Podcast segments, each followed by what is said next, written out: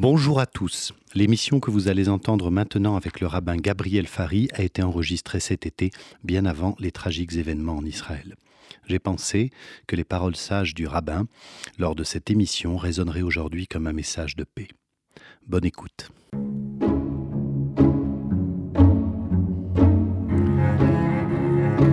Bonjour, c'est Laurent Couson pour La musique de ma vie, votre rendez-vous musical où l'on vous fait découvrir, redécouvrir la musique classique avec la passion, la simplicité, l'humour, l'amour. On va parler de tous ces grands compositeurs, des œuvres que nous aimons et que mes invités ont envie de vous faire aimer. Alors mon invité aujourd'hui, c'est un homme euh, de foi, de lumière, euh, qui anime depuis plus de 15 ans la vie du mouvement juif libéral de France et qui est très engagé dans la paix, dans la solidarité au sein de plusieurs associations, notamment aussi pour le dialogue israélo-palestinien. Mais c'est aussi un homme de musique que je vais recevoir aujourd'hui puisqu'il sort un disque qui s'appelle A Jewish Shul in Paris. Bonjour monsieur le rabbin, cher Gabriel Fari. Bonjour cher Laurent. Alors Gabriel, quand on est un, un homme religieux qui a fait des, études rabbiniques comme vous, on a forcément un rapport assez particulier à la musique, parce que la musique fait partie intégrante de la religion juive, des fêtes juives, et c'est aussi un vecteur, je pense, d'une certaine spiritualité, j'ose dire peut-être d'une élévation. Alors comment vous, dans votre vie, à la fois profane et religieuse, quel rapport vous avez avec la musique? Euh, un rapport intime, intime parce que la musique est ce qui me permet de porter ma prière. Je ne peux pas prier sans musique. C'est quelque chose qui m'est impossible. Vous savez, à l'époque du temple de Jérusalem, on remonte très très loin, on nous parle de tous les instruments multiples qui étaient utilisés euh, pour soutenir la prière. Donc on priait en musique. Et puis il y a un très joli psaume biblique qui dit Ivdu et Hashem besimcha, louer l'Éternel dans la joie. La joie, c'est considéré comme étant la musique. On considère que la musique est l'objet de joie qui va nous permettre de louer Dieu. Donc, donc il y a un rapport, euh, j'allais dire, passionnel, mais pas simplement passionnel, un rapport nécessaire. On ne peut concevoir la prière, la vraie prière, la prière juive, sans qu'elle soit soutenue par la musique et par les chants également. Ce que vous voulez dire, c'est qu'à cette époque, les instruments de musique entraient dans la synagogue? Euh, dans, le temple. Dans le temple. Les, les timbales, euh, les, les, instruments euh, les cuivres, à, cordes, les cuivres, avant, tout ce que vous voulez, tout ça était là. Et c'était une, enfin j'allais dire une, enfin j'oserais à peine le dire devant vous, mais c'était une véritable symphonie. Chaque prière était une symphonie. Et, qui et tous ces instruments accompagnaient ces prières-là. On a tendance à l'oublier aujourd'hui. Alors pourquoi dans, la plupart des synagogues aujourd'hui, les instruments de musique ont disparu alors? Alors ils ont disparu parce qu'il se trouve que euh, euh, on se réunit principalement dans les synagogues le jour du Shabbat et que le jour du Shabbat, il est interdit théoriquement, je dis bien théoriquement, il est interdit de jouer d'un instrument. Euh, pourquoi? Parce qu'il est interdit de porter le Shabbat. Et donc, il faut bien porter un instrument. Il n'y a qu'un seul instrument que l'on n'est pas à porter, c'est la voix. Donc la voix est un instrument et on va considérer que la voix étant un instrument de musique, on n'a pas besoin d'autres instruments. Ça c'est vrai pour ceux qui chantent juste. Hélas, tous ne chantent pas juste, donc il vaut mieux parfois être accompagné d'un instrument. Et nous, dans nos synagogues libérales, on a fait le choix immédiat que la musique serait présente. Alors elle est présente à travers euh, euh, des orgues ou du piano et puis euh, parfois d'autres instruments encore qui peuvent soutenir la musique le jour du Shabbat. Oui, vous avez remis l'orgue dans la synagogue, qui est d'ailleurs aussi un instrument avant, hein, l'orgue. Et l'orgue qui existait, c'est le souffle. De, et vous faites bien de dire le souffle, parce que quand on parle de souffle, on parle de souffle divin. Donc un peu comme si Dieu nous accompagnait dans la musique soutenez notre, soutenez notre prière. Mais ce que je veux dire, c'est que dans les grandes synagogues parisiennes, les très grandes synagogues parisiennes comme euh, euh, la Victoire, euh, Notre-Dame de Nazareth, Chasselouloba, Buffo, ainsi de suite, vous verrez des orgues. Il y a des orgues. Pourquoi il y a des orgues? Il y a des orgues parce que le jour du Shabbat, on jouait de l'orgue. C'est pas simple. Alors aujourd'hui, on, les utilise pour les mariages. Mais à l'époque, on en jouait. Quand je dis à l'époque, c'est-à-dire encore au début du XXe siècle. Et puis, vers le milieu du XXe siècle, on a décidé que l'orgue n'avait plus sa place le Shabbat et accompagnerait uniquement les mariages. Bon, bah, nous, on a continué à ce qu'il y ait cette présence d'orgue dans nos synagogues. Alors, on va parler de, votre disque que vous venez de faire justement avec le chœur euh, de Copernic et l'organiste de Copernic. Mais vous savez, ici, c'est une émission où on parle beaucoup de musique classique et de la passion qu'ont la musique classique, mes invités. J'aimerais savoir comment vous avez découvert, vous, la musique classique, quel est votre rapport avec elle? Alors je vais dire comment j'ai découvert la musique classique. Et je pense comme beaucoup. Euh, il y a eu deux entrées. La première entrée, ça a été à travers mon père. Mon père, le rabbin Daniel Fari, Zichrono Livracha, que sa mémoire soit une bénédiction. Mon père, le rabbin Daniel Fari, le, écrivait ses sermons avec beaucoup de soin, un petit peu comme vous, vous préparez vos émissions parce que je vois euh, vos notes, et il préparait avec infiniment de soin. Il s'enfermait dans son bureau. On ne pouvait pas y entrer, on savait qu'on n'avait pas le droit de le déranger. Tous ces sermons, il les écrivait en musique, de la musique classique. Enfin, il y avait la musique classique ou Brassens. C'était un fou de Brassens. Donc c'était les deux. Mais il y avait beaucoup plus de musique classique. Et moi, je me souviens petit, 5 ans, 6 ans, 7 ans, coller mon oreille à la porte de son bureau pour écouter cette musique. Et puis la deuxième chose, c'est que la première fois que l'on m'a offert euh, un manche-disque, excusez-moi à l'époque c'était ça, un manche-disque, ça n'a pas parlé à beaucoup d'auditeurs, on mettait un disque vinyle dans, dans un appareil qui l'avalait et ça jouait de la musique. Et bien, il se trouve que le premier disque qu'on m'ait offert, euh, c'était, alors je sais pas, genre un best-of, on va dire, des grands airs euh, classiques. Vous voyez, c'était pas euh, un, compositeur en particulier, mais une sorte de best-of. Je l'ai écouté en boucle jusqu'au moment où ce disque a rendu l'âme. Mais été le premier disque que j'ai entendu. Et puis ensuite, j'en ai entendu d'autres. Donc mes premières entrées musicales ont été classiques classique et par, et par, et par votre, votre famille. Alors, je demande à chaque invité de choisir un compositeur et vous, vous avez choisi Johannes Brahms. Alors ça, je suis très heureux hmm. de ce choix parce que, bon, Brahms, c'est le symbole du romantisme allemand de la fin du 19e siècle, mais c'est aussi quelqu'un qui a porté la musique populaire au rang de grande musique et notamment pour sa fascination qu'il avait notamment pour les musiques traditionnelles juives et les musiques tziganes. Puisque vous savez, Brahms met des, des études académiques très sérieuses hein, au conservatoire où il est un grand admirateur de Beethoven, mais en même temps, il a une vie de musicien de nuit dans les cabarets où il découvre justement cette musique traditionnelle. C'est peut-être ça aussi qui, qui, vous touche, cette, cette, cette dualité ça, Laurent. entre le, exactement voilà, La, vous avez tout compris. la musique académique et la musique populaire. Alors la première œuvre que vous avez choisie, c'est justement une œuvre pour piano, une œuvre de jeunesse, c'est la sonate, la troisième. Alors c'est encore euh, un Brahms très jeune, euh, il est très beau, il a des grands cheveux longs. Blond. Et, euh, blond. Non, parce qu'ils seront, ils seront blancs euh, à sa vieillesse. Et voilà, c'est ça. Euh, et, avec une, grande barbe aussi. et alors, cette sonate est extrêmement romantique. On va l'écouter. Euh, vous allez voir, c'est une sonate étonnante parce qu'après une courte introduction un peu presque torturée, violente, un peu d'un jeune, justement, héros romantique torturé, ben, il y a un thème très féminin qui lui répond. Et je trouve que déjà, tout le langage et l'identité de Brahms est là.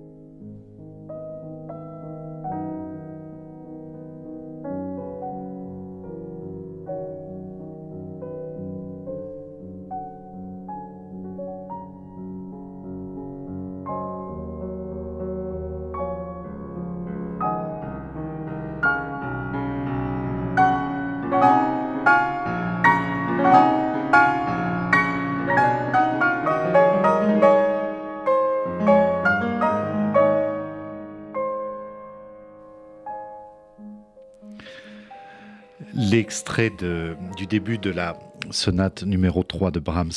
Euh, c'est la musique de l'amour, ça, Gabriel Farid, parce qu'on entend, il y a le masculin et le féminin qui se répondent, mais en même temps, il y, a, presque aussi une lutte. Hein ouais, il y, a une, il y a une lutte où moi je le vois plus comme une incompréhension. Effectivement de l'amour, mais avec une incompréhension. Euh, non pas un amour impossible, mais compliqué. C'est ça, l'amour romantique. Ouais, c'est pas ah. romantique. Bah, c'est ce qui va arriver à Brahms, parce qu'on en parlait hors antenne. C'est vrai que Brahms, lui, ça va être un amoureux déçu toute sa vie, parce que très, très vite, très jeune, il a un problème, c'est qu'il tombe amoureux de la femme de son pote, Robert Schumann. Exactement. Et donc, euh, ça, ça, va être, ça va être une souffrance, parce que cet amour va être plus ou moins consommé, mais même à la mort tragique de Schumann, qui est mort en hôpital psychiatrique très jeune, il arrivera vraiment jamais vraiment à être avec, avec Clara le grand amour de, de, de, sa vie. C'est vraiment une vie d'amour brisé, la vie de Brahms. Et il aura eu des amours multiples, c'est un euphémisme, mais Clara aura été le seul amour. C'est ça. Le seul, oui. Alors l'œuvre suivante, vous avez choisi, c'est un Brahms là déjà mature. Là, il a changé d'aspect. Il a cette grande barbe. On connaît ses photos. Il a ses, cheveux longs et ses cheveux euh, gris. Euh, c'est en 1883. Alors, c'est une symphonie qui est très célèbre. C'est la troisième symphonie de, Brahms. Alors, il est toujours très influencé par l'écriture de Schumann. C'est très romantique. Mais à cette époque, vous savez, il y a un phénomène qui se passe dans toute l'Europe. C'est la musique de Wagner. Et à la création de cette troisième symphonie, ben, il y a déjà deux clans qui, s'affrontent. Il y a les pro-Brahms, donc les, romantiques, ceux qui veulent rester dans cette tradition mélodique, et puis les pro-Wagner. Et il y a euh, à, la, à la création un, véritable affrontement entre les deux clans, euh, qui, l'un qui siffle et l'autre qui applaudit à tout rompre. et si vous me permettez, Laurent, je suis culturellement, et je suis désolé de devoir vous dire ça, vous n'allez pas l'accepter, mais je suis culturellement un anti-Wagner, bête bête, mais parce que on m'a éduqué de la sorte, en me disant à la maison il y aura jamais de Wagner, on n'écoutera pas de Wagner, donc je suis un anti-Wagner, donc je suis un pro-Brahms par la force des choses. Et c'est pour ça que vous avez choisi ce thème peut-être, le troisième mouvement de la, de la troisième symphonie. Alors c'est un thème extrêmement célèbre. Qu'est-ce qui représente vous dans votre vie ce thème?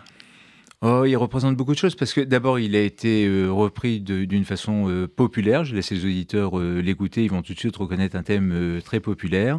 Et puis, il représente une forme de, bah, toujours comme dans Brahms, des choses très saccadées avec une, certaine rapidité. On a l'impression qu'il y a une urgence parfois dans, dans, dans, dans des choses qu'il veut dire, une urgence qu'on comprend pas obligatoirement, euh, mais une urgence d'un homme que je sens comme étant un homme torturé. Voilà, c'est comme ça que je l'entends. Et c'est ainsi que je l'entends dans ce, morceau-là. C'est ça, un romantisme toujours euh, euh, torturé. On va entendre ce magnifique thème de violoncelle qui ouvre et puis ensuite qui se passe d'instrument en instrument.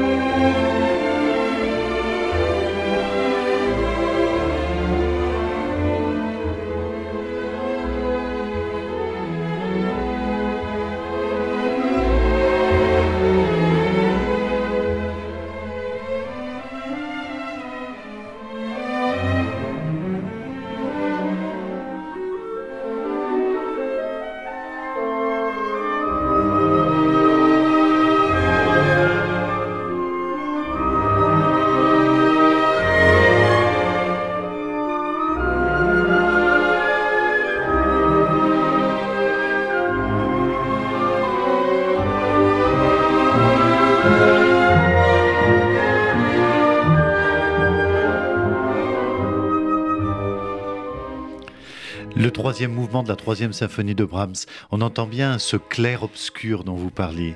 Oui, et puis je me dis, parce que euh, euh, ça peut surprendre certains auditeurs, je suis un fan euh, absolu de Gainsbourg. Vous aurez reconnu ici une œuvre qui a été reprise.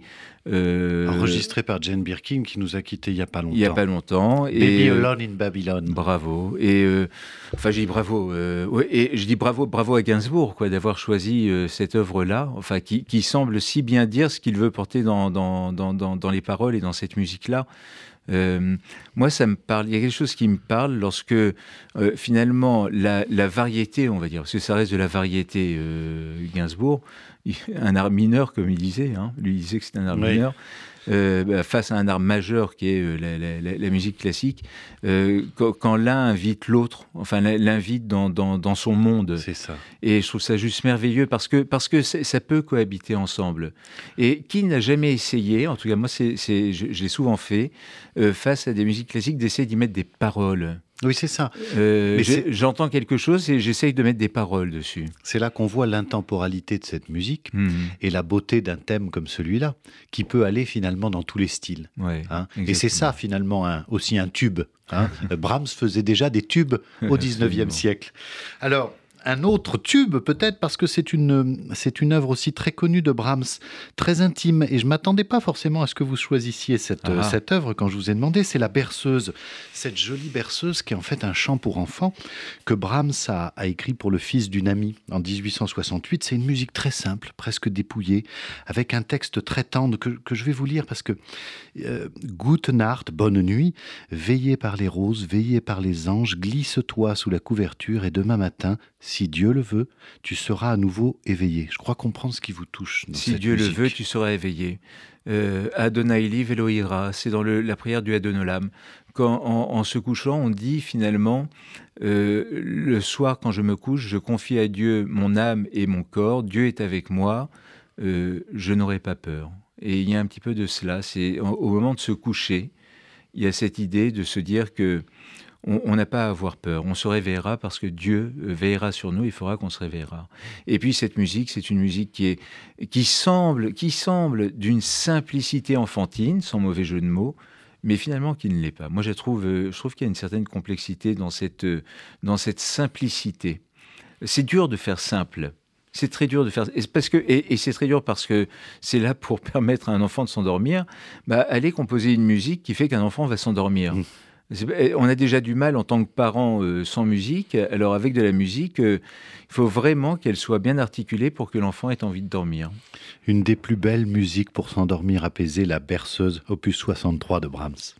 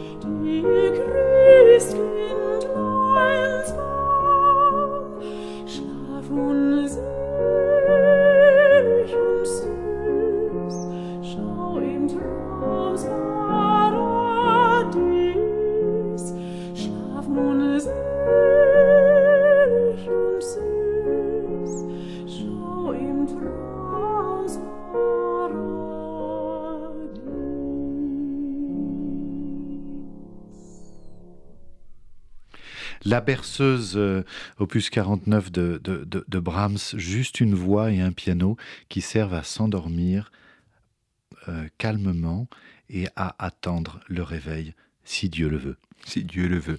Et vous avez vu que votre voix s'est faite toute douce hein, pour annoncer tout cela, pour en parler. J'espère qu'on perd pas nos auditeurs et qu'ils ne se sont pas endormis surtout. Je ne pense pas, et on va euh, les réveiller mhm. euh, avec euh, votre disque dont j'aimerais parler, hein.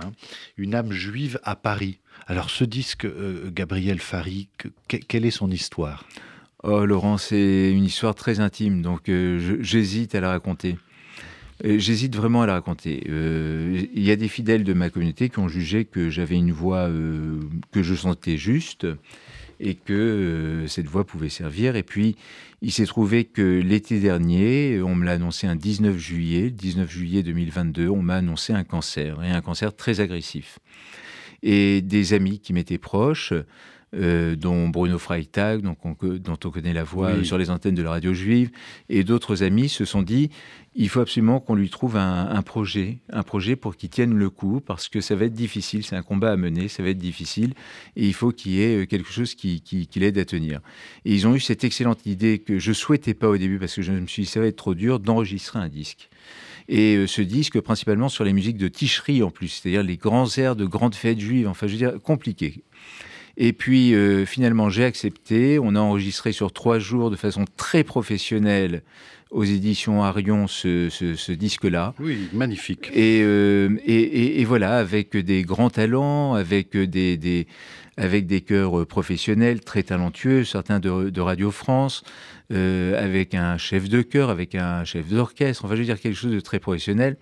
Tout ça pendant trois jours, dans une période qui en plus était épuisante pour moi. J'étais en pleine radiothérapie. Enfin, j'étais vraiment épuisé. J'arrivais à peine à, à, tenir debout, je le dis, euh, sans, enfin, sans chercher l'empathie des auditeurs. Et puis finalement, je l'ai fait. Je crois l'avoir bien fait, si vous me permettez ce manque, euh, enfin cet aspect un peu orgueilleux. Mais euh, je pense qu'il y a des moments, vous savez, où on, on trouve un supplément d'âme.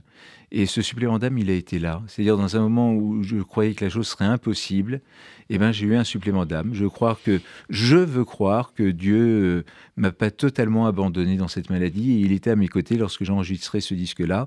J'ai essayé de faire le mieux possible et euh, ben voilà, le résultat est là. Euh, le, disque se trouve maintenant chez tous les disquaires. Vous le trouvez à la Fnac, enfin dans tous les lieux et bien sûr sur toutes les plateformes numériques. Vous pourrez le trouver. C'est un disque extrêmement touchant et pas seulement par rapport à l'histoire que vous venez de nous raconter, mais parce qu'il rassemble aussi toutes ces musiques que l'on aime euh, lors des offices et lors des, fêtes. Et on dit souvent que la musique guérit l'âme, j'espère qu'elle guérira aussi le corps, euh, cher Gabriel. on écoute tout de suite un extrait.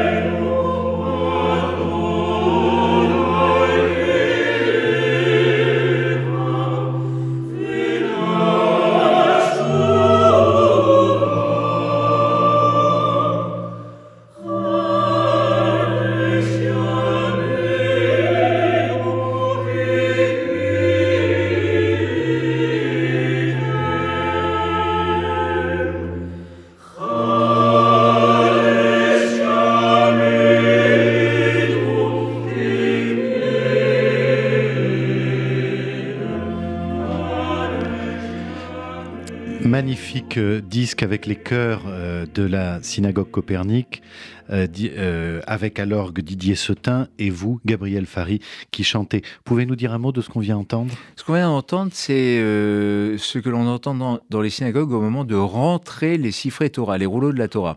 Donc une fois qu'on a lu dans la Torah, on fait une procession avec la Torah dans toute la synagogue. Les gens euh, embrassent ou s'inclinent devant la synagogue. Et puis on rentre les siffrés Torah, les rouleaux de la Torah dans le Haron à Kodesh, c'est-à-dire dans l'armoire sainte. Et c'est à ce moment précis où on rentre les rouleaux de la Torah qu'on chante ce que vous venez ici, euh, ici d'entendre. Et euh, on le fait d'une jolie manière, je trouve, parce que on vient saluer ces rouleaux de la Torah qu'on sera amené à retrouver une semaine plus tard. Une musique donc extrêmement sacrée et symbolique. Je vous encourage à écouter ce disque Une âme juive à Paris, magnifique, euh, enregistré par le rabbin Gabriel Fari. Alors on va se quitter avec euh, Brahms, votre choix. Euh, je vous ai choisi, moi je fais toujours un petit choix à la fin personnel, mais là je vous ai choisi une mélodie, je pense qui va vous plaire parce qu'elle est extraite des célèbres danses hongroises, vous savez.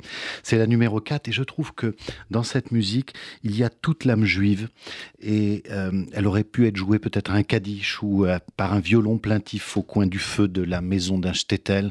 Euh, ça prouve à quel point Brahms avait aussi compris la culture juive et la musique juive. La danse hongroise numéro 4.